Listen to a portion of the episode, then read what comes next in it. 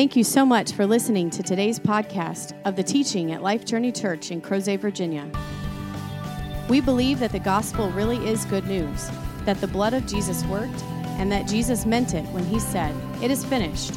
In Christ, we are dead to sin and alive to God, forgiven and free, clean and close, holy and beloved, blessed and made new.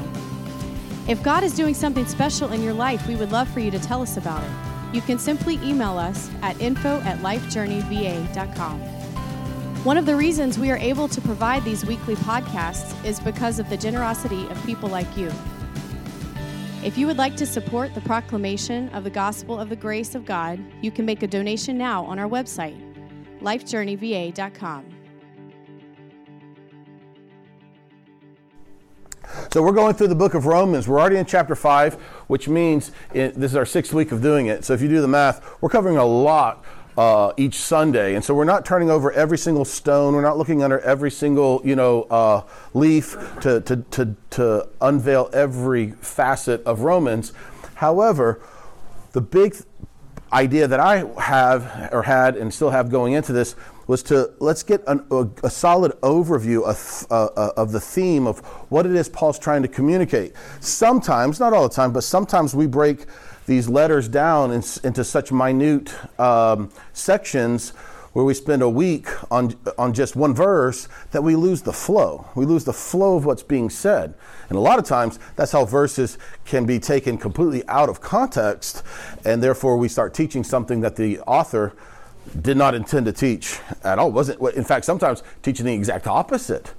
And, in fact, we talked, we saw that in chapter two. That there's a section that if, if you just take this one little section out of chapter two, and that and you don't talk about what was before, you don't talk about what's after, and you could preach something completely contradictory to the letter of Romans. But it was found in Romans. So that's why I want us to try to get an overview of what's happening. A couple quick key themes, key verses that we've seen so far, and we'll we'll probably hit these. Did my clicker die? Uh oh. I was just thinking, what's going to happen when this clicker dies? Um, you take the batteries out and you put them back in and hope for the best. Um, Anybody got any triple A's?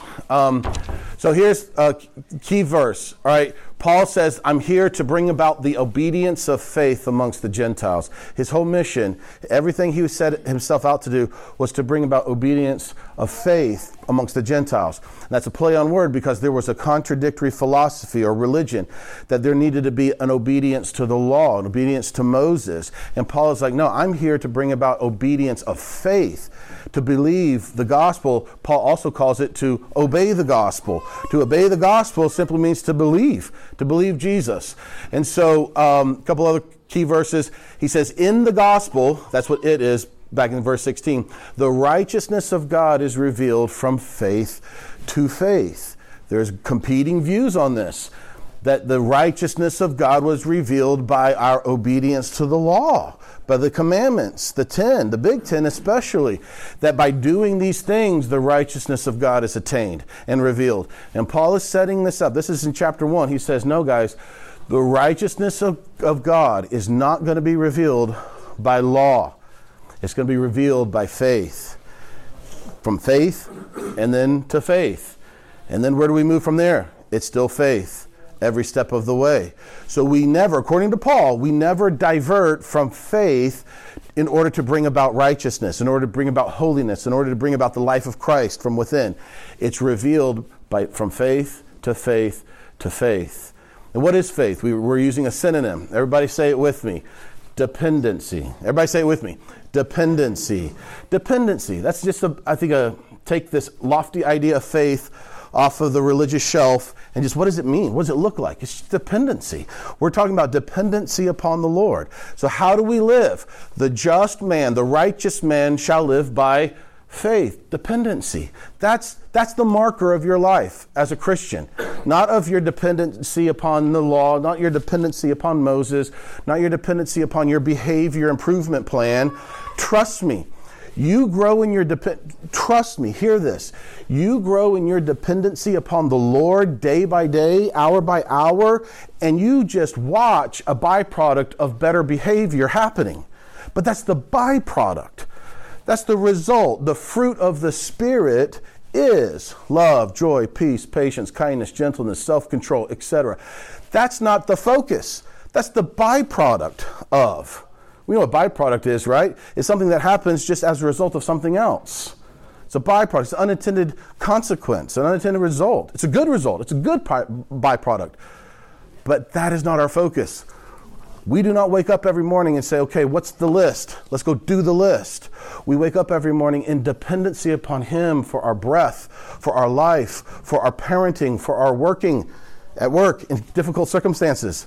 We grow in dependency upon Him, and then what comes from us, forth from us love, joy, peace, patience, in the midst of those turmoils, which Paul talks about a little bit in chapter 5. So we live by faith. Now, Paul makes some pretty bold statements last week in chapter 3. This is kind of get us rolling into our discussion in chapter uh, 5. In chapter 3, two weeks ago, he says, For apart from the law, the righteousness of God has been manifested.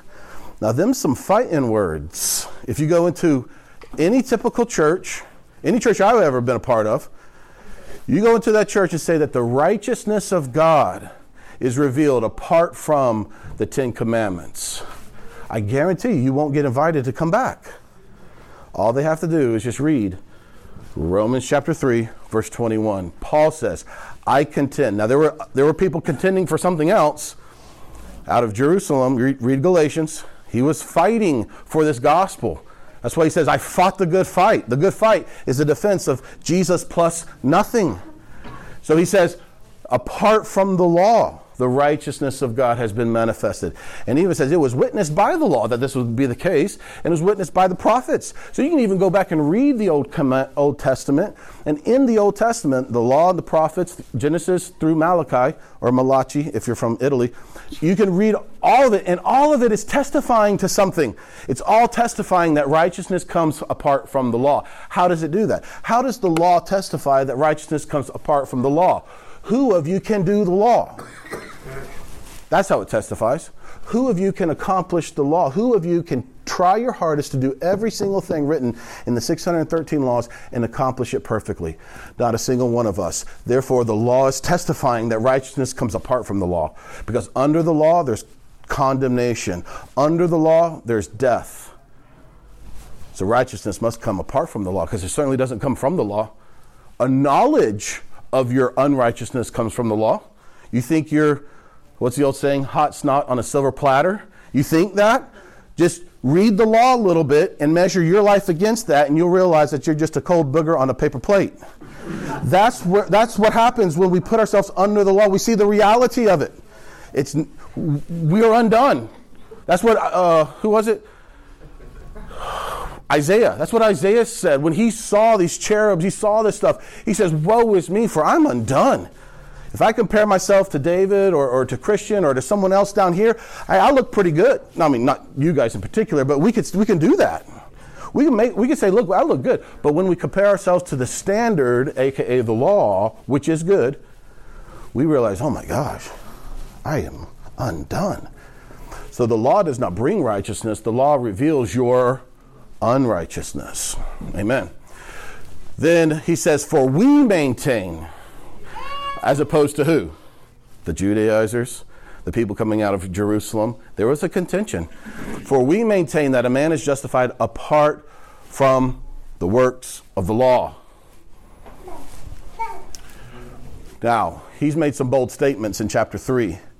Bold statements that, have, that make us understand better why he's persecuted by Jews in every town he goes to, why he was had to be why he had to be let down from Philippi by a basket down the, the wall, why he was you know um, ostracized and kicked out and beaten by the various Jews. How many times by a, a cat of nine tails was he beaten? You know, forty lashes minus one that he talks about in Second Corinthians. He was beaten within inches of his life because he's contending that righteousness comes apart from the law.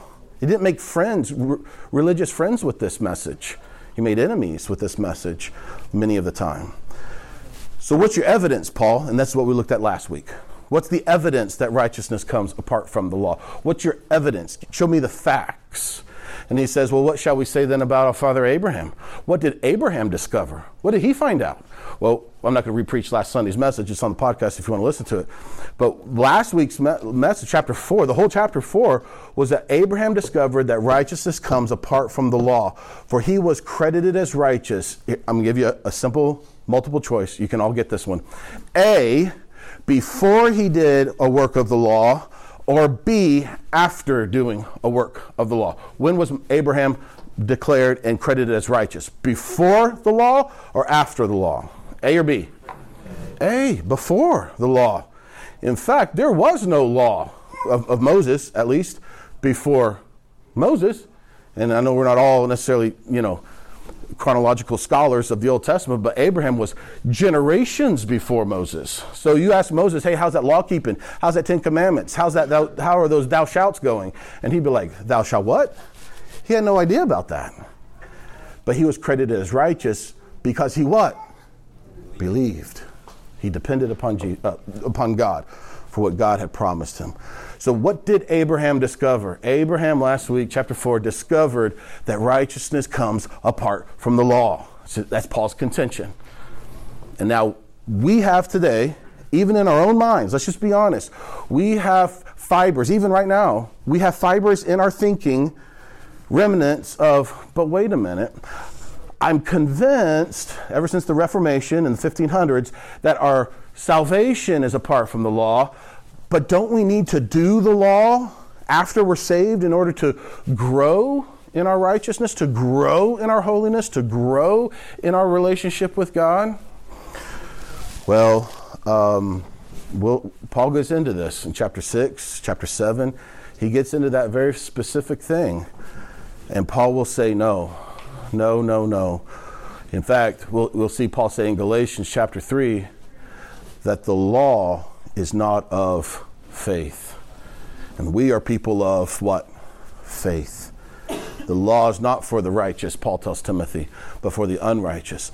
So at the end of chapter 4, he says that this stuff in Genesis, it wasn't written down, Abraham's life, it wasn't written down just for Abraham's sake, but it was written, written for our sake, also that it was credited, he was credited as righteous, to whom it will be credited as those who believe in him who raised Jesus our Lord from the dead. It was written for our benefit.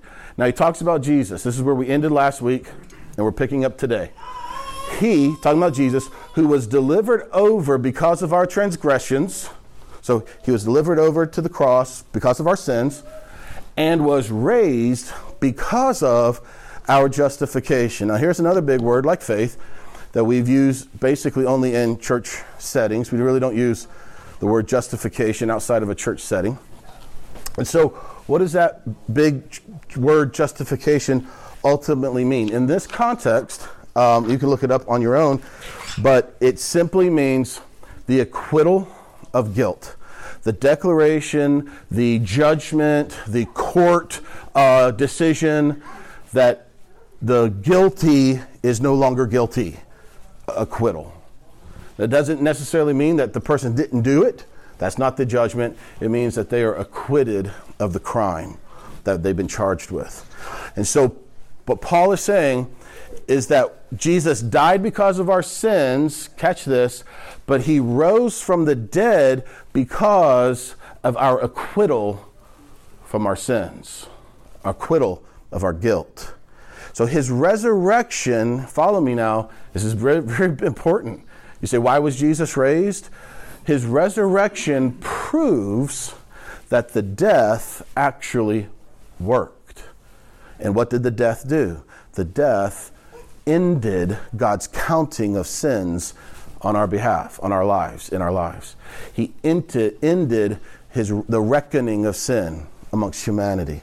Sin, because of the cross, has been eliminated, removed. He was delivered to be crucified because of the sins, but he was raised because the death worked, and there is now acquittal of all sin, of all guilt. So if you believe that Jesus has been raised, and I would bet if we had a show of hands, we would all throw our hands up. I bet if you went into, you know, nine out of ten churches to this morning, you say, hey, did Jesus come back to life? Was Jesus raised from the dead? Every hand would go up, I, I would assume. But if we go into those same church, even the, to our church here this morning, our fellowship, how many of us would equally boldly raise our hand to say, How many of you believe 100% with every fiber of your being that you have been acquitted of all guilt for all time by the one sacrifice of Jesus? I'm not so sure about that. You see what I'm getting at? If he be raised, then there is acquittal. If he's not raised, then there is no acquittal of our sins. So, if we believe that he's been raised, then we also, by default, are believing, whether we realize it or not, that we have been acquitted of our guilt. Now, picking up, this is where we pick up this morning. We're only doing 10 verses. So we're like, man, that was all review. We're only doing 10 verses. We're not doing the whole chapter of 5. There's just too much. If you've read chapter 5, you know there's just way too much in chapter 5 to try to knock out in one Sunday. Okay? So picking up verse 1. He says, Therefore, what's the therefore? Therefore, because this thing is not of the works of the law, because salvation is not connected to doing the law, because having the life of God in me, and even the righteousness being revealed is not of the law, because of this, therefore, having been justified not by the law, but having been justified by faith, here's the end goal, here's the end result we have something. We have peace with God through, because of Jesus Christ our Lord. So let's just get let's just get kind of real for a second. You don't have to answer this, like to, uh, like answer to yourself. You don't have to like answer aloud. How many of you, on your best moments, like you just had a great day, like you watched what you said, you know, you didn't like blow up, like you felt, I mean, it was a good day in that regard, right? At the end of the day, you, ever, you feel, man, I feel good with God today. I feel like I'm at peace with God. Things went really well. I mean, we've all been there, right? You know, man, this was really good. Things were really good. Now, you know what the next question is. How many of us, when I mean it was one of those days? We've had them. Maybe you had seven of them in a row this last week. You had one of those days where you can't believe some of the things that came out of your mouth. You can't believe some of the thoughts that were thunk, thought in your head. You can't believe some of the things that you did. Like you're ashamed, even. At the end of that day, you're laying in bed, you're ready to go to sleep. How many of us in that moment say to ourselves, you know, I have peace with God. You see? See the difference? See, even we struggle to see our union, our peace with God based upon His work versus based upon what? Our work. We struggle with that. And that's okay. It's called life. And we're going to continue to struggle. But that's maturity. Maturity, Christian maturity, is a growing awareness of just how righteous He's made us by His gift. And it's also called an, an inheritance. It's what He's done for us. What he, He's done to us. Now, that's not, and I know the question that comes out because it's come to me and it's come to Paul, and Paul's going to answer it in chapter 6, the very next chapter after this one. He said, What then shall we say? Shall we continue in sin so that grace shall abound all the more? Is that what you're saying, Walt? May it never be. We'll get to that. That's, that's next chapter, maybe two weeks from now. But what we must say is that now, by faith, because of what Jesus has done, we have peace. Are we getting peace? Are we waxing and waning in our peace? He says we have peace. It's what we have. It's not what you're getting more of, it's not what you're at risk of losing. Rewind, throwback. It's not Thursday, but stay with me. Go all the way back to Bethlehem. The angels coming down, shepherds are doing their shepherding thing, and these angels made a declaration. They said a lot of stuff. I don't have it all memorized, but there's this one part where they said, Glory to God in the highest, and on earth, what? Peace among men with whom he's pleased the promise was made that in the birth of Jesus, because of Jesus, obviously culminating his death and his resurrection, there would be something on earth peace. Now, I don't think, and I could be wrong, I don't think he's talking about peace like between the Serbs and the Kurds and the thises and the that's. That's great. That could be a byproduct for sure. of a revelation of our peace with God, but I'm confident that those angels were talking about because of this baby that's born in a manger, wrapped that you'll find in swaddling clothes, he has brought, he himself, his peace. He himself is the peace of this world, and that by being in him, guess what you have? Peace. And so now that's the fir- that's the throwback back to his birth announcement. He's died, he's resurrected, he's ascended to heaven. This is gener- uh, 30-ish, maybe 40 years after his ascension, and Paul is saying, here's what we have because of him. We have peace. And this peace is a gift. This peace is an inheritance. This peace is not based upon your behavior. This is odd. It's odd for me to continue to believe the truth because here's how it's not I don't, I don't ever, I don't ever recall saying it this way. Hey, brothers and sisters in Christ, are, are you at peace with God today? I didn't say it that way before I knew the gospel. Here's what I said Brothers and sisters in Christ, are you okay with God today? See? Are you okay with God? Are you all right with God? Do you need to do business with God, brothers and sisters in Christ? That's how I used to say it. I mean, nobody really would say, are you at, do you have peace with God? Because I mean, the scripture is kind of clear. We have peace. So we say it differently to make it sound better, but it's equally wrong. How are you, brother and sister, with God because of your sins? You are as good as you're ever going to get because His peace, His righteousness is a gift. If there were strings attached, there would be no one in. No one not not me, and certainly not. No, I'm just kidding. Uh, no one, none of us, would be in if there was a string attached. Let's just be honest. Let's just call it what it is. So he says, we have peace because of this. In its faith, it's faith. We have peace, and he's trying to get them to come to obedience of what? Faith. And it's from faith to faith, the manifestation. It's all faith, dependency. Because of this dependency, once we've chosen to be dependent upon Him, we now have peace with God through Christ Jesus. Now, check this out. This is verse 2. Through whom, talking about Jesus, we also have obtained, we have something else. We have peace and we have something else. We have obtained our introduction by faith, okay? He, he makes it clear. He didn't have to say this because he started by saying in verse 1 that it was what? By faith. But he wants to continue. He's like, we're not moving from faith. So verse 1 is by faith, verse 2 is by faith. Guess what verse 3 is going to be? Yeah, you got it. By faith. So we have received, obtained by in- introduction, uh, our introduction by faith, not by works.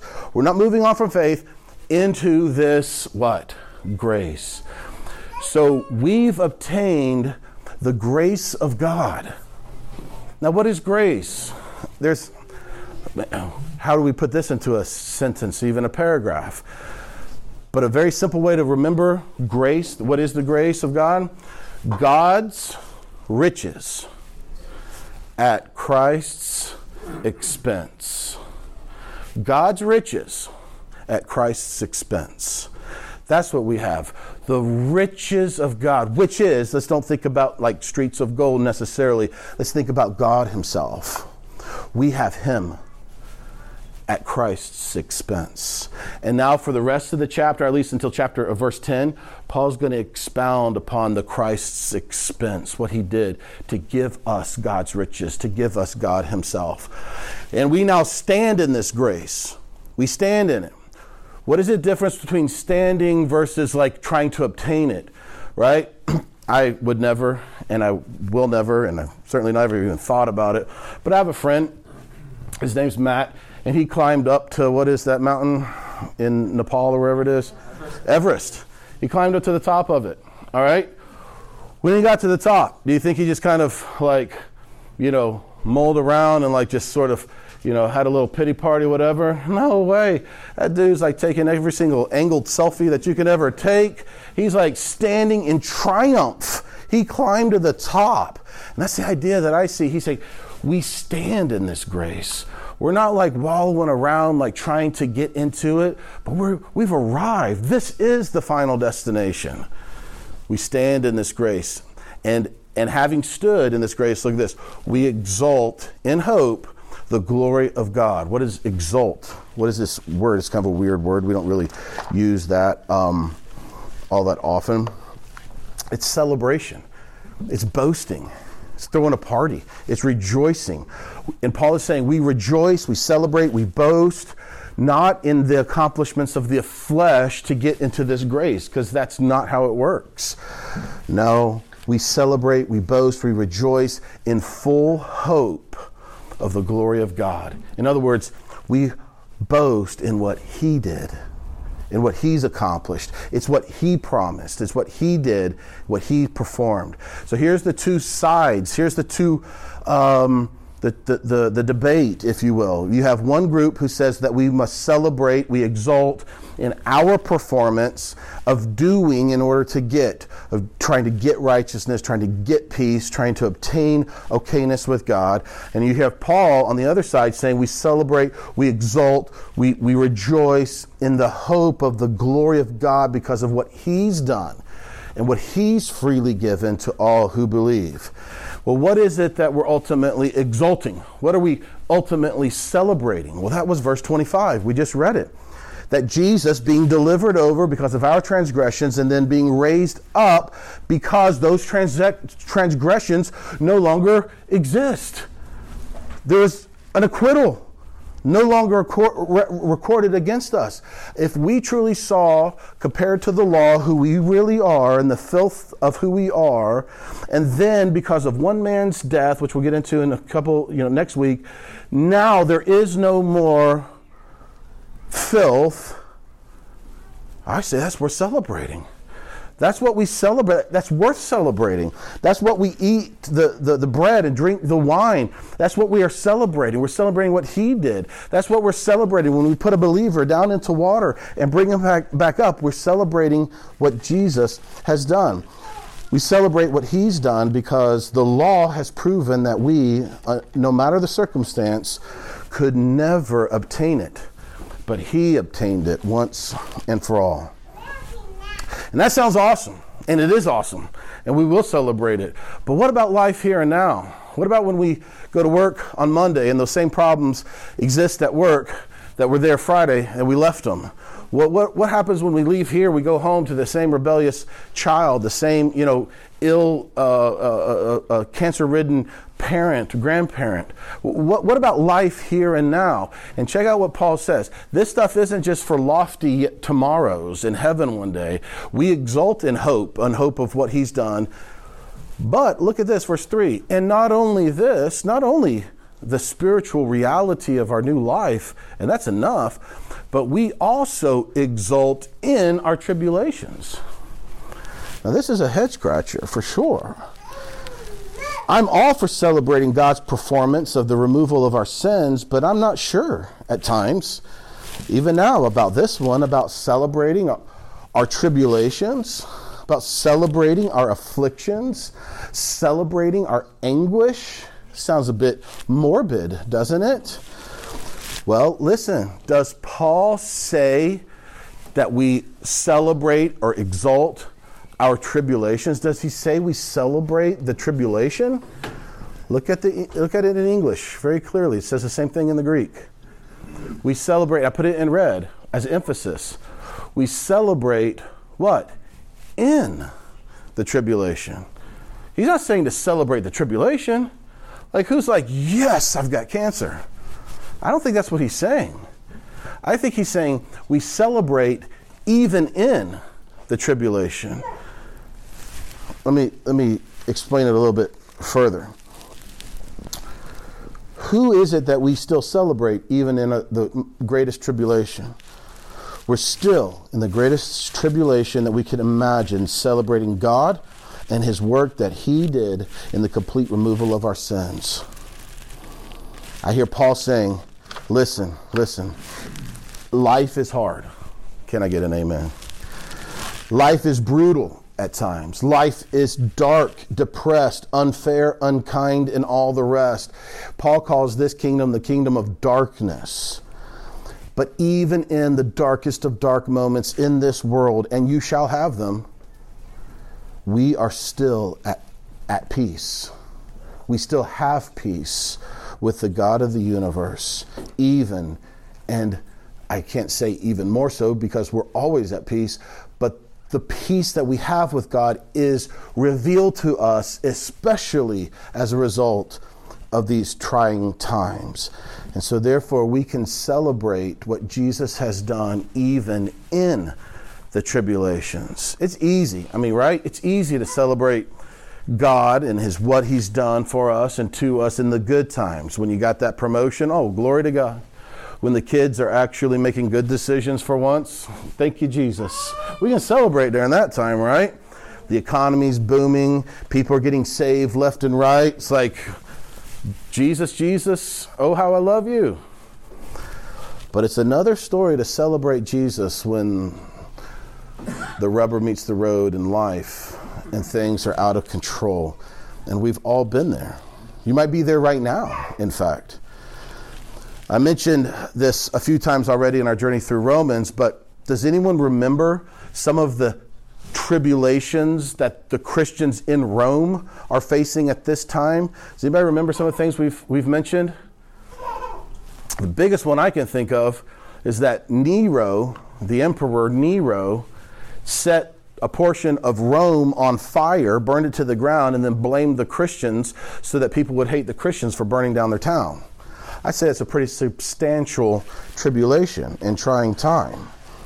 Mass persecution. And I hear Paul telling them listen, guys, even in this mass persecution that you're facing, you can you can still celebrate what Jesus has done to you because it hasn't changed. But why should we why should we? Why should we celebrate in these persecutions, in these trying times, in these tribulations? Well, he says, because we know something. We knowing that this tribulation it actually brings about a perseverance. And in this pre- perseverance, that brings about something. It brings about proven character. And proven character brings about something else. It brings about hope. Now, he's headed somewhere. As we celebrate during this trying time, it's producing something. And this hope doesn't disappoint because the love of God has been poured out within our hearts through the Holy Spirit who was given to us. If anybody ever says to you, hey, listen, Christian, listen, Christian, you believed upon the name of Jesus, that's great. Now you need to get the Holy Spirit. Walk away. Walk away. Because we'll see emphatically in a verse or two that the Holy Spirit coming into you is your salvation. But we'll get to that in a second. So, what I hear Paul saying is that the tribulations produce character, produces perseverance, produces even hope, which all ultimately gets us back to the core of what we're here day in and day out to discover the love of God that He has poured out into us. How does this look? How does this work? Well, sometimes, again, during the easy times of life, which I know are few and far in between at times, but the good times of life, it's very difficult to really take that time to examine what what lies beneath, what really is inside of us, because we're just living from mountaintop to mountaintop and things are good. But it's in the struggles of life where we have to stop and take evaluation and really choose and determine what really is going on inside of here. Who really am I? What really is going on? And Paul is saying that these tribulations that produce perseverance, that produce character, ultimately produces a hope, which ultimately Here's the climax. It reveals the love of God that He has poured out into our hearts. Now, I don't believe, you might, and we're still friends, I don't believe that it's God who, who orchestrates or like creates the tribulation. I don't think there's any bad news in the good news. I don't think it's God who says, hey, you know, life's going too good for Ryan, you know, let's give him this, you know. Like, I just don't think that's how it works. But I think, I know, that God is so good that He can take anything that comes at us from this thing of life, and He's able to use that thing to drive us to a greater knowledge, a greater realization of this love that He has poured out into our hearts. Which, let's just face it, easy living doesn't always drive us to see. If you survey, if you're old enough, and many of us are, you can survey your life and you can say, you know, when was it that I experienced a revelation of this love that He's poured out into my heart? Most of the responses would be, it was during or after a very difficult, trying time in my life. That's just the way it works. It's what produces. So we exalt God, we, we celebrate Him because of what He's done, whether it's good, whether, whether life is good. But man, there's an opportunity even when life is tough. And who better to teach us about how tough life can be than this guy, the Apostle Paul, right? Read, what is it, 2 Corinthians 12, I think it is. You, you, you find it. It's over the 12, 13, something around there read about how Paul, he's like, I'm going to list this stuff out. I'm not trying to boast here. I'm going to list some stuff out of what I've been through. Not to shame you, but just to give you an idea of what I've been through for this gospel. I don't see anyone who's been shipwrecked a couple times, anybody been bitten by snakes, left to die, anybody been let out by ropes in a basket from Philippi? Anybody? Now, I'm not saying we don't have issues. We do. We do. But if we can learn, if, if there's someone who is able to teach us about the, the, the, the, how tribulations ultimately reveals a revelation of the love of God poured out into our hearts, I think it's the Apostle Paul. That's all I'm trying to say. Four, a few more verses. Four, and I've said it a bunch, I'll just keep saying it. This is our best friend when we come across a verse that's kind of hard to understand. If you see a four, F O R, that's he's explaining what he just said. Four, while we were, he's, he's explaining the love that was shed upon. What is this love? Help me, Paul, help me understand this love a little bit better. Four, here's your love. Here's what love looked like. Here's the love that was shed abroad in our hearts by the Lord Jesus Christ in the person of the Holy Spirit. While we were still helpless, at the right time, Christ died for the ungodly. That, that's, that's how this love looks. God dying for the ungodly. Now, who would do that? And Paul agrees. For, here he is, he's explaining what he just explained. For one would hardly die for a righteous person, meaning, you know, he could maybe think of a scenario, but it's probably very rare that someone is going to go die for someone who's righteous, someone who's, who's noble, someone who's, I mean, it happens, right? But let's think about in general. Most people run for their lives as opposed to lay their life down for someone else. And he even says, now perhaps for the good man, for the righteous man, someone would even dare to die. So he's, he's leaving room. Like, uh, he's not making an absolute here, no one dies for the righteous man. He's like, it can happen. But it's always going to be for someone who is noble, for someone who is righteous, someone who is, is good. But here's the kicker Is that what God did? Did God die for a bunch of righteous people? No. You want to know what love looks like? Look at verse 9. I mean, verse 8. You can look at verse 9 too, but look at verse 8. But God, here's the but. In contradiction, nobody, I mean, let's really, we could probably name it on one hand people who would die for the, a, a good man. But here's love. God demonstrated demonstrates his own love towards us in that while we were yet sinners Christ died for us. So how far out of the muck and miry of our sinfulness did we climb to show ourselves worthy to God for him to then die for us? How far did we climb out of that junk? We were still dead, Ephesians says. We were still dead. The uncircumcision of our heart we were still dead, sinners by birth, dead, separated by, from Him. So someone might, out of the, I don't know, 50 some odd people in this room, one person might jump in front of a bullet for a good guy, maybe. But who, who dies for the filth of the filth? Not in this room, but someone might have the attitude of good riddance. Right? But God demonstrated his love for us. This love that's been poured out in our hearts. This love that persecution and tribulation helps drive us to understand deeper. A love where he died for the scum of the earth. Yeah, it's you. And me too, before Christ. That's who he died for. He died for us. He didn't just show his love He didn't, he didn't just send a Valentine say, Baby, I loved you. He demonstrated it, he showed it. He put his words into action by hanging on a cross, taking our penalty for us. Two more verses. Is that not awesome? Is that not something to exult, to celebrate this love that has been shed in our heart by Him dying for us? Well, guess what Paul says? Whoa, wait a second. There's something much more. More?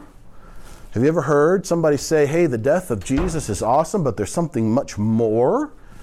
Well, Paul does in verse 9. He says, The death of Jesus, we exult in that, we celebrate that, we rejoice in that. That's what, even in tribulations, we can discover greater this love that He has in us, that He's placed in us. Not love like you know it. What's the old DC talk song? Like you love your girl, but it's a love from above, not of this world. Give me some glasses and I'll go with that one. But he says much more, much more than the death. Check this out. Then, having now been justified by his blood, that was the death, we shall be saved. There's something else. There was a death, and then there's a salvation. What? Explain this further, Paul, because I'm not understanding. We shall be saved from the wrath of God through this Jesus. Look at verse 10. For, thank God there's a for. This helps me understand what verse 9 was just saying. For if while we were enemies, dead in our transgressions, the uncircumcision of our heart, still in Adam, before you were converted. For if we were enemies, while we were enemies, we were reconciled to God through the death of the Son. If that's the case, then it is. So before you were born again, you were already reconciled to Him. That doesn't mean you were saved. It means that your sins were what? Forgiven. You weren't saved because your sins were just forgiven. Where does, how does salvation work? He says, much more, having been reconciled because of the death, having the blood of Jesus eliminate the, the sin in, on your account, you now, we shall be saved by his life. So let this sink in.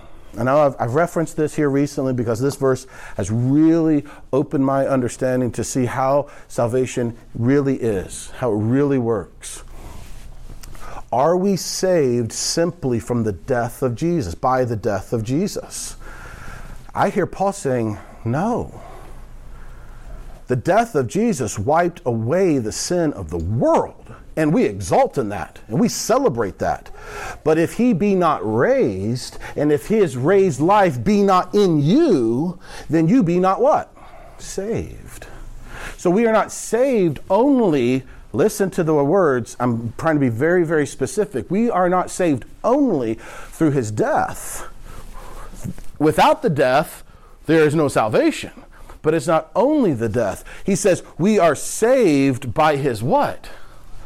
By his life. What was it that Adam and Eve lost in the garden? What did God pull from them, out of them, that he had breathed into them? Life. That's right. That's right life. They lost life in the garden when they sinned. So, what did they need? They needed life. Now, here's the deal. And I'm getting ahead of myself, I think, a little bit. Let me check my notes real quick. Um,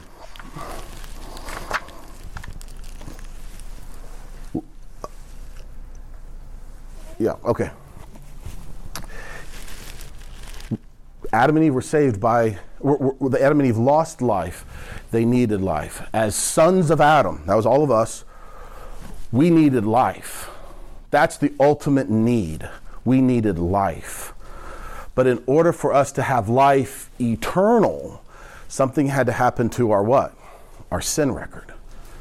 That had to be eliminated. That had to be expunged. That had to be, we had to be acquitted, which is what the death accomplished. So I'm going to ask you a couple of questions. Think deeply. Think deeply with me. What if there is forgiveness of your sins, but not the life of God in you? What if there's forgiveness, but not the life of God in you? What do you have? Do you have salvation? The answer is no. According to Paul, because we're saved by his life being in us. So if you're forgiven of all your sins, but you not have life, he who has the Son has life. Who does not have the Son of God does not have life. So if you're forgiven of all your sins, but you don't have the life of God in you, then you don't have salvation. You're forgiven, He, he even calls you what? Reconciled. He even calls you reconciled. That God has reconciled. 2 Corinthians 5, Paul says the exact same thing. He says, God has reconciled himself to you. He has done the work of reconciling your debt. And Paul says to the, to the readers, he says, Now you be reconciled to him. By what? By faith, by believing. And so the death of Jesus has reconciled sin. One, uh, Hebrews, read it. One offering for all time, for all people, has been reconciled. But forgiveness alone does not equal salvation. That's why I personally reject the concept of universalism, if you've heard it. That because of the death of Jesus being applied to all man, all are saved. That's not what Paul believed. That's not what I believe. That's not what you should believe. So if there's forgiveness but no life, is there salvation? No. Adam lost life. Now listen to this. What if you have new life? You have life, the life of God, bam, imparted into you. Bam, you're born again. But you have not total forgiveness of your sins. What do you have? Do you have salvation? Maybe for like a split second. Because what happens once you sin? If your sins have not been removed, your sins are now held, you're, you're back to Adam. Your sins are now held against you. The because in the day in which you sin, you shall surely die. Because sin, the wages of sin is death. So if you have the life of God, if that's how salvation works, you have the life of God, but He has not forgiven you of all your sins, you have to ask for Him one by one, however that works, then you have not salvation. You have religion, maybe a form of Judaism, but you have not salvation. Adam lost life. He needed life. Why did Adam lose life? He sinned. So, in order for salvation to work, salvation is the total and absolute removal of all your sins, reconciliation, and the impartation of his life into you. That, in my understanding, and I could be wrong, this happened 2,000 years ago on a Roman cross. One man, one sacrifice for all time. This, his life becoming your life, happened or happens when you believe in him by faith. That's my understanding. We can fight later, but that's how I understand it. Once for all, whosoever will. So, why is this important to us? This is our journey marker. We're doing some math. I had to like find this. This isn't like on the keyboard. I had to like search for this. Forgiveness alone, let's be sure we're on the same page. Forgiveness alone does not equal salvation. It, it, it's, it's not enough. Forgive, the, forgiveness alone is not enough.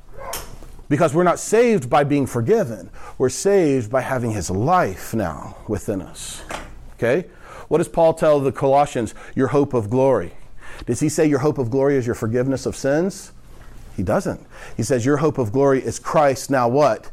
In you. That's your hope of glory. Does this make sense? This peace that we have with Him, Him in us, us in Him, this peace, this union, forgiveness alone doesn't equal salvation. That's why I am happy to proclaim that the entire world, 2,000 years ago, for all time, was forgiven of all sin. I'm, happy, I'm okay with proclaiming that. I know not all will, and that's okay. We're still friends. But I'm okay because that doesn't equal salvation.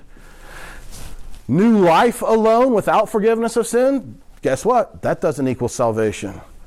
But this is what I lived under most, most of my life, to be honest with you. I lived under the fact that I'm, I'm saved, but now I've got to do business with God when I sin. He still holds my sins against me until I ask Him to forgive me.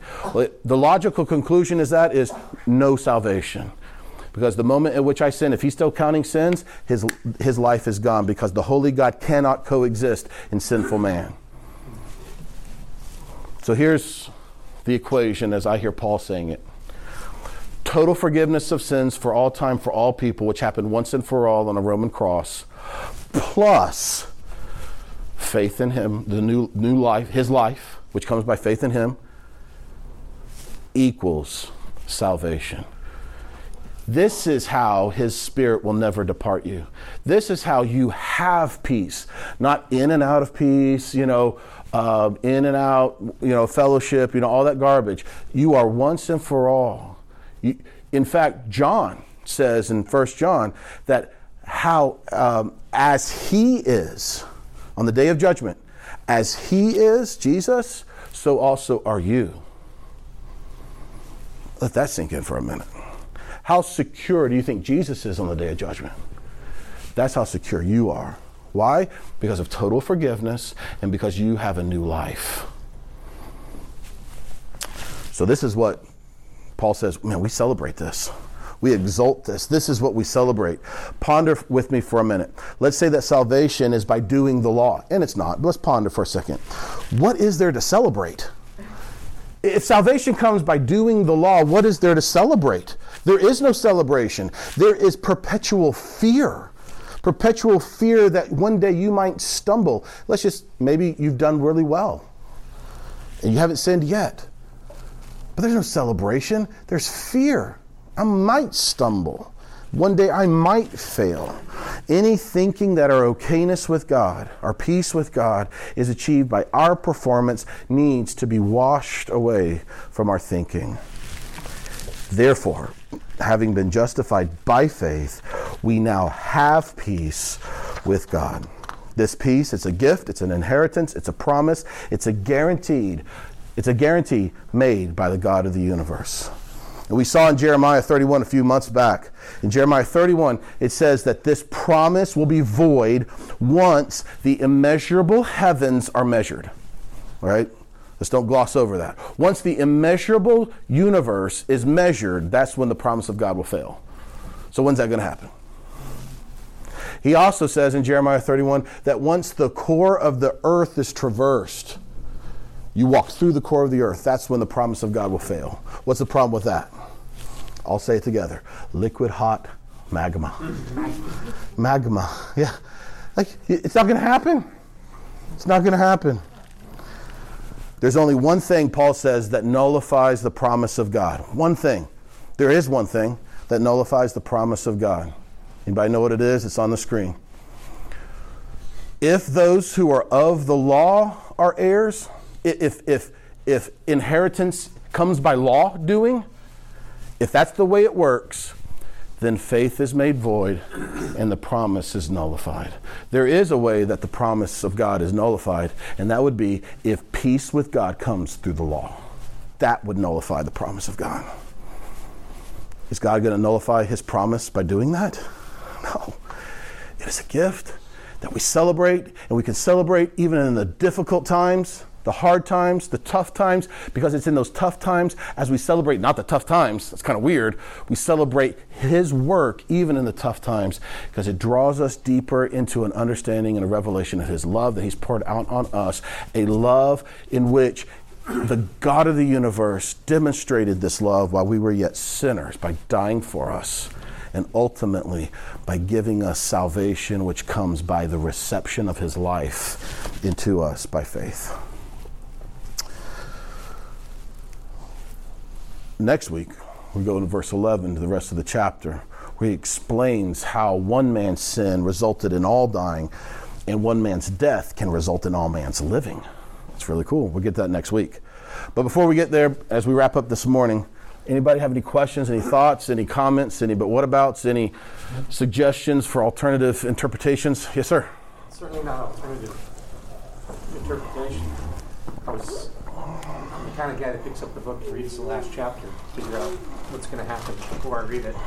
So I did that with our sermon today. I looked ahead to see what the journey marker was. Cool. And I thought, here's the very first time I'm going to disagree with Walt in a very long time because I saw that new life part. And I thought, is Walt trying to say that this has to do with what I'm doing to change my life? This is how it works. This is completely against what he said. But then, you know, going through it, you hear it's not our new life. It's not what we're doing for new life. It's right. the life given to exactly. us by Christ. So that was uh, a good thing to finally hear that we're still yeah. Oh yeah. as we're going through. Yeah. It's also good to hear a, a sermon, and it certainly marks it in the top ten that I've heard in my life when you quote Austin Powers. Thank you. Yeah. Yeah. I'm trying. What's funny is I put these two things together always. Yeah. This has always been one thing to me. Yeah. Uh, and it's interesting to see it separated in the in this particular scripture where we're talking about an action that happened and then an acceptance. To Yeah. like your dad does, putting A and A. Yeah. Action that Christ did on the cross, the death, giving us that salvation. And I even was sitting here, uh, or not giving it, but with the other part, giving us salvation. I even put it together as I was um, listening, the same thing you said. I was getting ready to go, man, this could be my question at the end. Doesn't that create forgiveness for everyone at that moment, Mm-hmm. for all time, for all? Now, it doesn't create the salvation. Correct. Exactly. And there's that, hey, yeah, Yeah. I agree. Yeah. Because, you know, I've always said, you know, this chair certainly does a job. It's there. It's been here since I Mm-hmm. Exactly. here. Right. But unless I sit in it, it's not Right. doing what it's supposed to do. Right. Yeah. And that's when it really Yeah. has power, is when I sit in it and show Right. that Yeah. action and the acceptance. Right. together. Yeah. Amen. No, I love it. Thank you. Good Very good. Awesome. Thanks, man. Any other thoughts? Yeah, Ryan? Yeah, I think for a lot of my life, I kind of equated forgiveness of sin and salvation, kind of missed the new life part of it. And then there's always this verse in John where John says that eternal life is to know God. Yes. And you're kind of always scratching my head about that one and going, huh, that's interesting. And then when you put that together, it's like, oh, now it makes sense. Yeah. Eternal life, salvation is knowing God, and that comes through faith. Yes. And and knowing God, like he says, that word knowing, it's the same word, or I mean, it's different language, Greek and Hebrew, but it's the same uh, uh, word uh, that, um, like in Genesis, where it talks about Adam knowing his wife, you know, like air quotes, knowing his wife, right? There's a lot happening in that knowing. Um, like, you know, Cain was a byproduct of that knowing.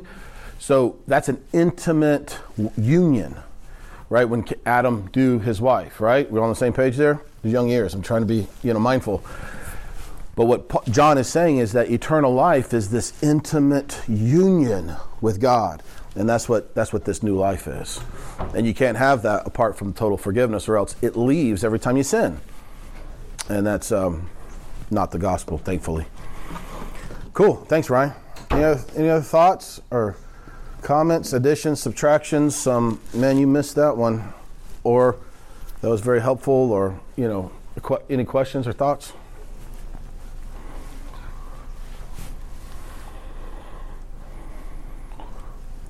Cool. All right. Well, listen. Um, appreciate you guys being here. Appreciate the um, opportunity that we're hopefully growing in our, um, not in our knowledge of a letter. It's not what hopefully we're doing, right? But in the knowledge of Him, that this letter, that there we happen to be reading a letter that is pointing us towards Him, right? And so if we don't have a knowledge of Him and what He's done, then what is our salvation? It just will always revert back to a works based sort of system. And that's not, um, that's not okay. All right? Well, let me close us with a word of prayer and um, we'll be dismissed. Father, we thank you for this morning. I thank you for everyone who's here. I thank you um, for even ooh, the tribulations and the trials and the difficulties that we face, and we do face them. I mean, in fact, uh, forget the writer, but he says, uh, "Do not be alarmed. Do not be caught off guard if you face trials of many different sorts." Like it's normal. I think it's Peter. It's like it's normal Christian life to face difficulties. I, I think it's just normal life, whether you're Christian or not. But we have a hope. And this hope is further discovered, it's further understood, it's further uh, relatable, even as we go through trials and tribulations and difficulties in our life. Yeah, we might not be shipwrecked for days on end like Paul was, but you know, we've got financial issues, we've got family issues, we've got just interpersonal issues. We've got the enemy whispering in our ear, telling us we're not good enough, that we're not this enough, that they're better, and this, that, and the other. And I just pray, Father, that through the struggles of life, we will discover greater this love that you have shed abroad in our hearts. May we never listen to the enemy and be removed from the confidence of where we stand. We stand in your grace. And we thank you so much. What else can we say? What else can we do but say thank you? In Jesus' name we pray. Amen. Love you guys. Have a great week. Thank you again for listening to today's podcast of the teaching at Life Journey Church in Crozet, Virginia. We'd love to hear from you. If God is doing something special in your life, let us know by sending an email to info at lifejourneyva.com. Feel free to pass today's teaching on to any friends and family that you'd like, but please don't change any of it or charge for it. This podcast is made available for free as a ministry of Life Journey Church. If you would like to support the proclamation of the gospel of the grace of God, you can make a donation now on our website, lifejourneyva.com. Have a great day.